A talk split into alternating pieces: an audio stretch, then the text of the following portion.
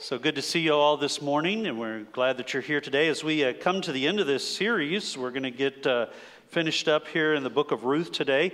Uh, but I did share some news with you last week on a personal basis, and uh, I told you that I'd have a follow up news about that. And so our grandchild will be a. Boy. Yeah, be a boy. And, and Big Sister is so excited. She, uh, they had the reveal with some deal that shoots out confetti, and it was all blue. And, and it's so funny because the video you're watching, you're looking at her, and she's kind of looking around like, "What's going on?" I don't know. She doesn't get it, you know, and she didn't understand. But then later they explained it a little bit more, and there she is holding up the the blue confetti. She's going to be a big sister to a little baby brother, and so we're excited about that. That'll be coming. I'll just let you know now that somewhere towards the end of August, your pastor and wife will probably not be around.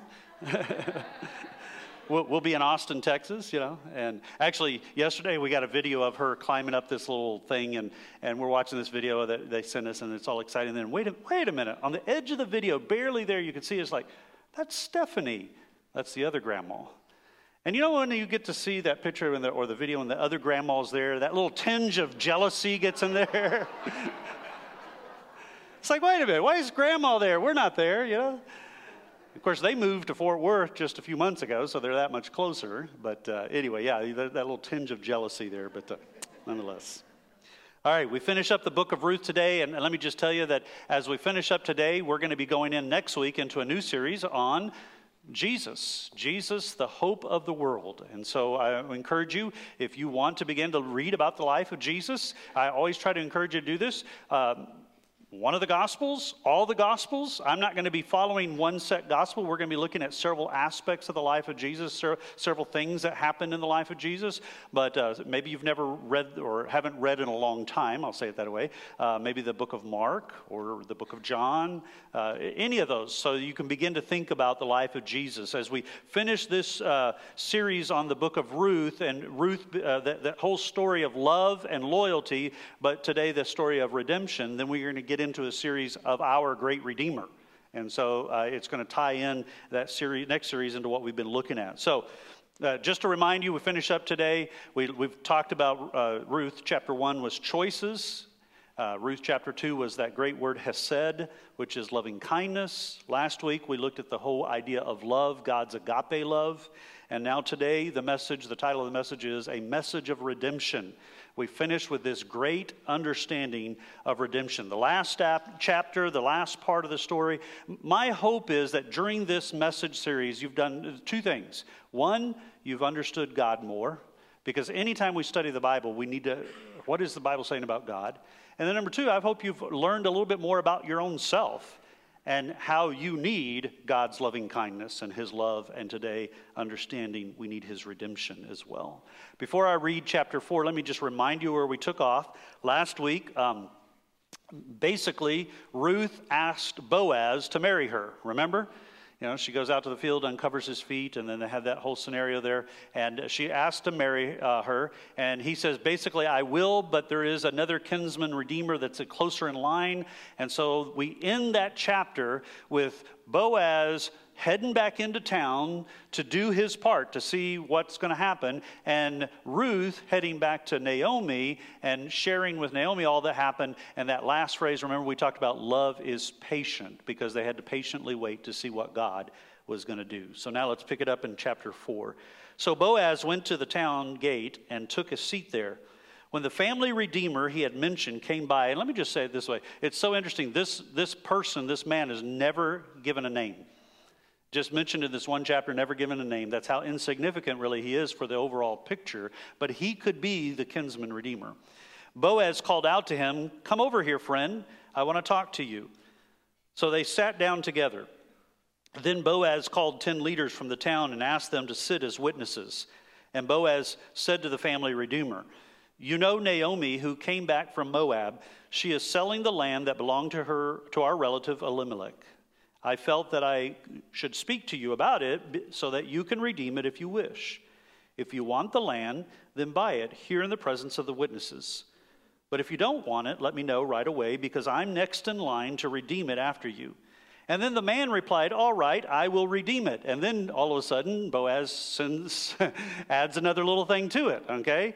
He didn't say it at first. Then he says, Of course, your purchase of the land from Naomi also requires that you marry Ruth, the Moabite widow. And that way, she can have children who will carry on her husband's name and keep the land and the family. And the family redeemer replied, Then I cannot redeem it because this might endanger my own estate. You redeem the land, I cannot do it. And in those days, it was custom in, the, in Israel for anyone transferring a right of purchase to remove his sandal and hand it over to the other party. What if we did that today, you know? So foreign, you know, today I think there'd be shoes flying all over the place of what it would be. this publicly validated the transaction. So the other family redeemer drew off his shoe, uh, his sandal, and he, he said to Boaz, You buy the land. Then Boaz said to the leaders and to the crowd standing around, You are witnesses that today I have bought from Naomi all the property of Elimelech, Chilion, and Mahlon. And with, with the land I have acquired Ruth, the Moabite widow of Mahlon, to be my wife. This way she can have a son to carry on the family name of her dead husband and to inherit the family property here in his hometown. You are all witnesses today. Then the leaders and all the people standing there replied, We are witnesses. May the Lord make the woman who is now coming into your home like Rachel and Leah, from whom all the nation of Israel descended. May you be great in Ephrath and famous in Bethlehem. And may the Lord give you descendants by his young woman by this one young woman who will be like uh, uh, those of our ancestor Perez and the son of Tamar and of Judah. So Boaz married Ruth and took her home to live with him. When he slept with her, the Lord enabled her to become pregnant, and she gave birth to a son. And the women of the town said to Naomi, Praise the Lord who has given you a family redeemer today. May he be famous in Israel. May this child restore your youth and care for you in your old age, for he is a son of your daughter in law who loves you so very much and who has been better to you than seven sons. Naomi took care of the baby and cared for him as if he were her own. The, the neighbor women said, Now at last Naomi has a son again. And they named him Obed. He became the, the father of Jesse and the grandfather of David. Now, listen to the line, the lineage here. This is important. And this is their family line, beginning with their ancestor Perez. Perez was the father of Hezron. Hezron was the father of Ram. Ram was the father of Amminadab. Amminadab was the father of Nahshon. And Nahshon was the father of Salmon. Salmon was the father of Boaz. Boaz was the father of Obed. Obed was the father of Jesse. And Jesse was the father of whom? David. King David. There's the line. The wonderful, wonderful line. I love, I love, I love the book of Ruth. I'm so glad we've been able to have, spend some time in the book of Ruth and, and look at this wonderful story. And as we finish it up today, we're going to be talking about this message of redemption. And so I want to get right into it so we can have time to, to look at it and then also have time for the Lord's Supper. Uh, as, as we look at it today, the first thing we see in this message of redemption is that God provided Ruth with a son and a daughter, and a, a husband and a son. Sorry, I'm getting confused. Uh, uh, God provided for them a husband and son. You look at verse 13, he marries her, God provides and enables her to become pregnant, and she gives birth to a son. I want you to see it this way Boaz fulfilled his promise to be the family redeemer. Remember, he, he took off, he went to the, the gate, and he has that encounter there. The other man at first says, Hey, I, will take care of it. And then he finds out he has to take Ruth. He says, No, I don't want to do it. You take care of it. You, you have it. And, and so he becomes the family redeemer. He, he takes that responsibility. Remember, we talked about it last week of the Levirate marriage. And, I love the way God has this in this story. Once again, here is Ruth. She's a Moabite woman. She's not even a part of the, of the promise, if you will. She's not Jewish. And yet, through Ruth, God is going to continue the line of Judah. God's providence in all this. Remember in, the, in chapter one when Naomi looks at her two daughters in law and says, You know what? You guys ought to go back to Moab because uh, you, if you go with me to, to Israel, you're not even going to be able to have husbands. Little did she know. God has another plan. God had another idea in mind. She thought it was impossible And God says, I am the God of impossible. And, and he takes care of it. Boaz marries Ruth and they have a son. I, I, think of it this way in our society today, Boaz and Ruth would be prime candidates for what we call the specialist in fertility, right? We have all these places nowadays. You know, Boaz is older, Ruth has not been able to have a, a, a child. And so we would say, oh, you guys need to go to a, a specialist, a fertility specialist. And God says, I am the fertility specialist, you know? I'm in charge, I'm in control, I know what's best and it's all in my timing. That's what he's saying. And he allows her to have a son. It's all part of God's plan. I love the way the, the story kind of quickly moves on. A son is born this, this providence of God, and, and all of a sudden here comes this real beautiful miracle, a child. You know, the marriage was important, but now we see something even more important, and that's the birth of a child. And, and you and I know how much we love the birth of children, right? Well, you guys are as asleep as the first service. You cannot tell me that you don't love the birth of children. Just a few minutes ago, y'all were shown two babies, and what did y'all say? Ah, and y'all don't even know them. You'll never see them on this side of glory. And yet, what'd you say? Ah, we love when babies are born. We just love babies. Yeah. So, so we're thinking this marriage is so important that Boaz would marry Ruth because he'll be the family redeemer. And it is important, but really quickly the Bible moves on and says, ah, that's past, that's history. And now we've got a baby, and he's a boy, and he's a son, and he will carry on the family name. Another thing I love about this, this passage, verse 11, uh, Bo, both Boaz and Ruth are elevated in their status. Look at verse 11. You'll see there that, that the people at the, at the time of the court, if that, that was a court basically, that setting, they say, We are witnesses. May the Lord make the woman who is now coming into your home like Rachel and Leah. I, you need to understand that is a huge, huge compliment. She's a Moabite woman, and they're saying she is going to become like the two women who brought life to all of Israel. And then he goes on and says, and, and may you be great, Boaz, in Ephrath and in, in Bethlehem. They're elevated in status.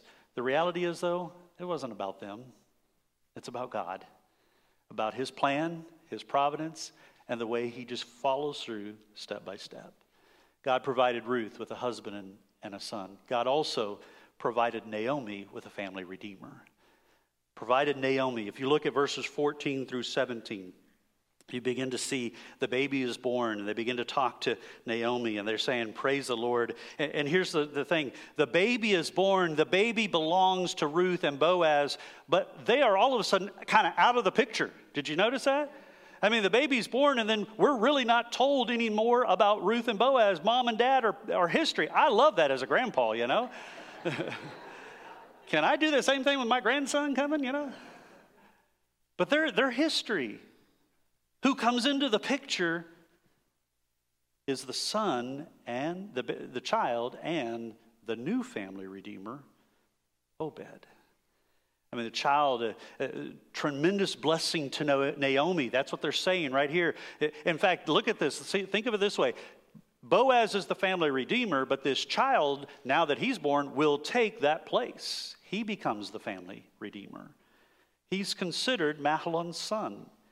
He'll restore Naomi's vitality for life. He'll remove her shame and embarrassment for not having any children and grandchildren. He will provide for her in retirement. He will work for her and, and take care of her. Yes, Ruth also. Boaz is there to take care of Ruth. But Naomi is the one that has the family redeemer.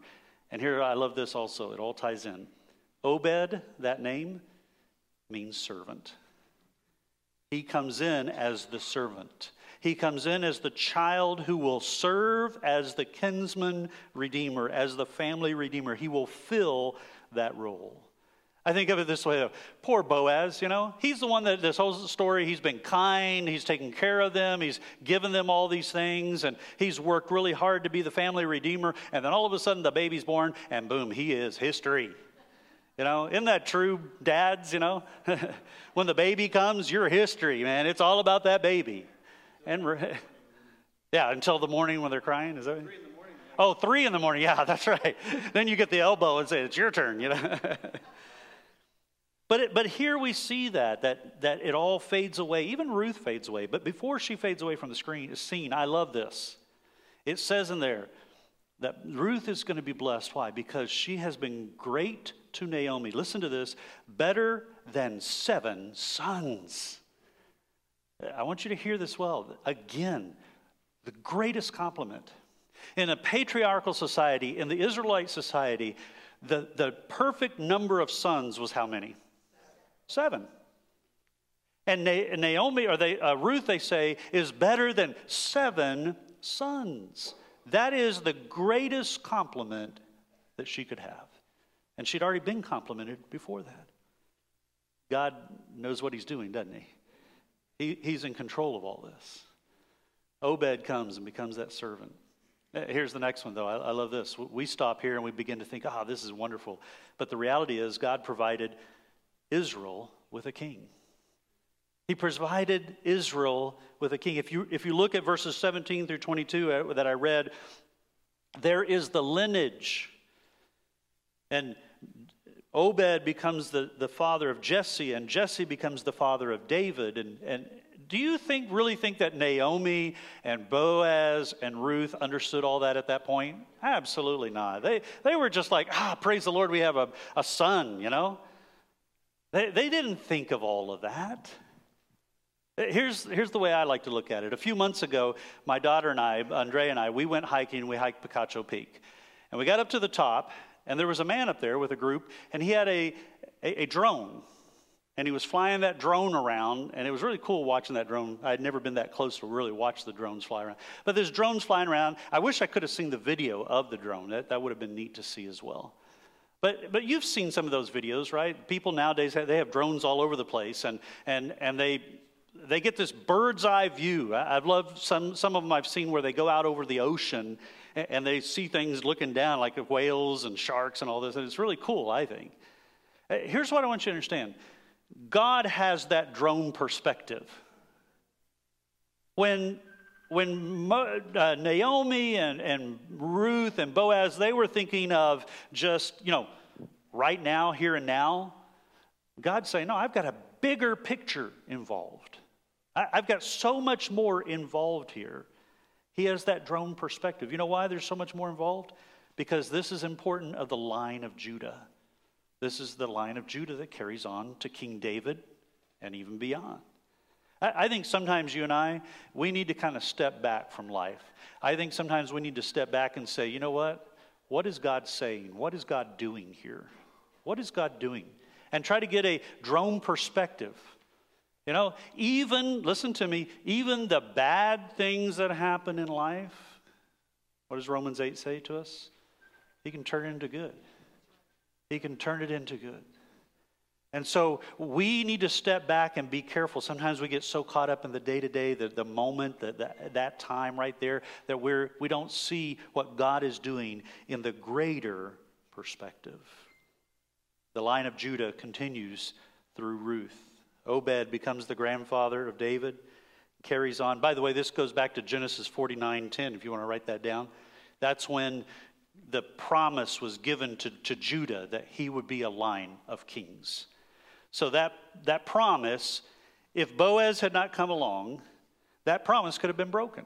Well, of course, we know God's in charge of everything. He would have never allowed that to happen, but that's the way to see it. It was breaking right there, but God in His providence and His in control, He says, No, I've got a plan here. You guys see just the, the, the trees, I'm seeing the whole picture from above. And then we see another thing that's important.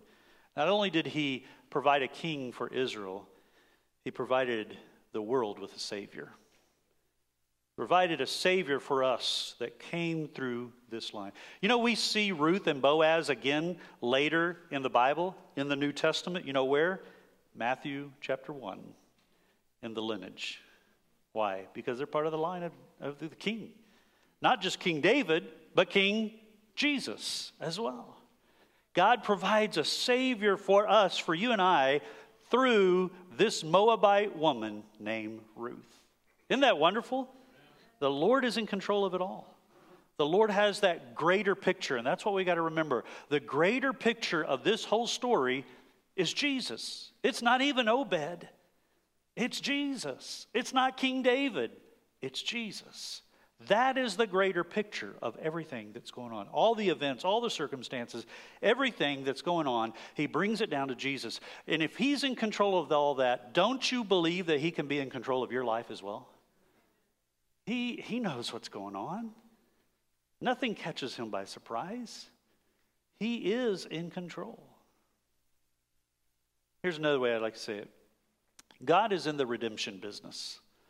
If, if we've not learned anything else in this, this whole series on Ruth, we need to understand and see that, that God really is in the redemption business. He is there to redeem us. The whole book, the whole story of Ruth is about redemption, about God's redemption. And she goes from Moab to gleaning fields of Boaz to the threshing floor and to finally having the family redeemer. But I want to re- remind you something. To be a family redeemer, you had to, to meet three requirements. Three requirements. Let's look at them. The first one is this relationship. You had to be a blood relative. For you to be a family redeemer, you had to be a kinsman. You had to be a blood relative. We established that, didn't we? Through the whole story, we saw that Boaz was a family redeemer. He was blood relative of Naomi, and so he could claim that place of being a blood relative. But I also want you to understand that Boaz is a picture of Jesus Christ. Jesus Christ was a redeemer, a family redeemer. And we may think, well, wait a minute. He's not blood related, he, he's not part of our family. And I would say to you, I disagree. Because John chapter 1, verse 14 says it this way The Word, Jesus Christ, became flesh and dwelt among us. Now that's a real Redeemer. That's someone who says, I really want to do this. I want to. Uh, if, uh, Philippians chapter 2, one of my favorite passages, it says, And he emptied himself and became obedient unto a cross. He emptied himself for us. Relationship, you had to be of the bloodline. Here's the second one resources. You had to have the, the whereabouts, the money, or, or the means to be the Redeemer. And we established that several weeks ago with Boaz. He was a wealthy man. He had the means to buy back the land and to support Ruth and Naomi and the children that would come. He had all that. The Redeemer must be able to redeem. And I wonder, when we st- start thinking of Jesus Christ, did he have what it took to redeem us? You see, in the Old Testament story, it was about financial monetary things. But First Peter chapter 1, verse 18 and 19 says it to us this way. For you know that it was not with perishable things such as silver and gold that you were redeemed, but with the precious what? Blood of Jesus Christ, who is the Lamb without blemish. He had the resources. In fact, I would say to you, he was the only one in history that had the resources to redeem us. And there's one other. He had to have the resolve. In the story with, with Boaz, he goes to the gate and has this, this court hearing because there's another man that's in front of him in the line. And that man, if you come down to it, did not have the resolve. And yet, Boaz had the resolve. And I want to tell you how Jesus had the resolve. We already said that he emptied himself and came and died for us. Hebrews 9:12 says it this way: He, Jesus, did not enter by the means of blood of goats and calves, but he entered the most holy place once and for all. Here, listen to this by his own blood. By his own blood. He had the resolve. He was the one that said, I am going to be the perfect sacrifice. I am going to be the one who will die on the cross for the sins of the world. The only one who could do it. Our great Redeemer. He had the relationship, the resources, and he had the resolve eh, eh, to do it for you and me. Can you? I, that, I stand amazed at that. That the, the Son of God would take it and leave it all to die for me. That's what he did. And then another thing about the family redeemer, you, you have some benefits. First of all, the benefits is that the family redeemer restores life. Naomi is restored to joy. Naomi is restored to happiness. Her land is restored. Her, her lineage is restored. And our great Redeemer, Jesus Christ, has come to restore us as well, to bring us back to Him, to restore us to the right place. But not only restore, they also gets new life as well. The baby comes, and Obed becomes the one that brings new life. And in the same way, our great Redeemer, when he died on the cross and rose again, brings us new life when we trust in him. What a great Redeemer. What a wonderful story for us to understand. That is the message of God to us through the book of Ruth. That is the message of God to us through the whole book of the Bible that He has come to redeem us. You know what redeem, redemption means? Redemption means freedom. Freedom. When you redeem something is you buy it back. When you buy something back, you give it freedom. When Jesus Christ died on the cross, he bought us back unto himself. He gives us freedom. That's what he gives us. And so I close with this this morning as we get ready for the Lord's Supper. Have you been redeemed by the blood of the Lamb? Have you been redeemed? It's not about whether you're children, your grandchildren, your spouse. What about you? Where are you in relationship with the, with the one, the only one, who died on the cross for you? Have you been redeemed by the blood of the Lamb?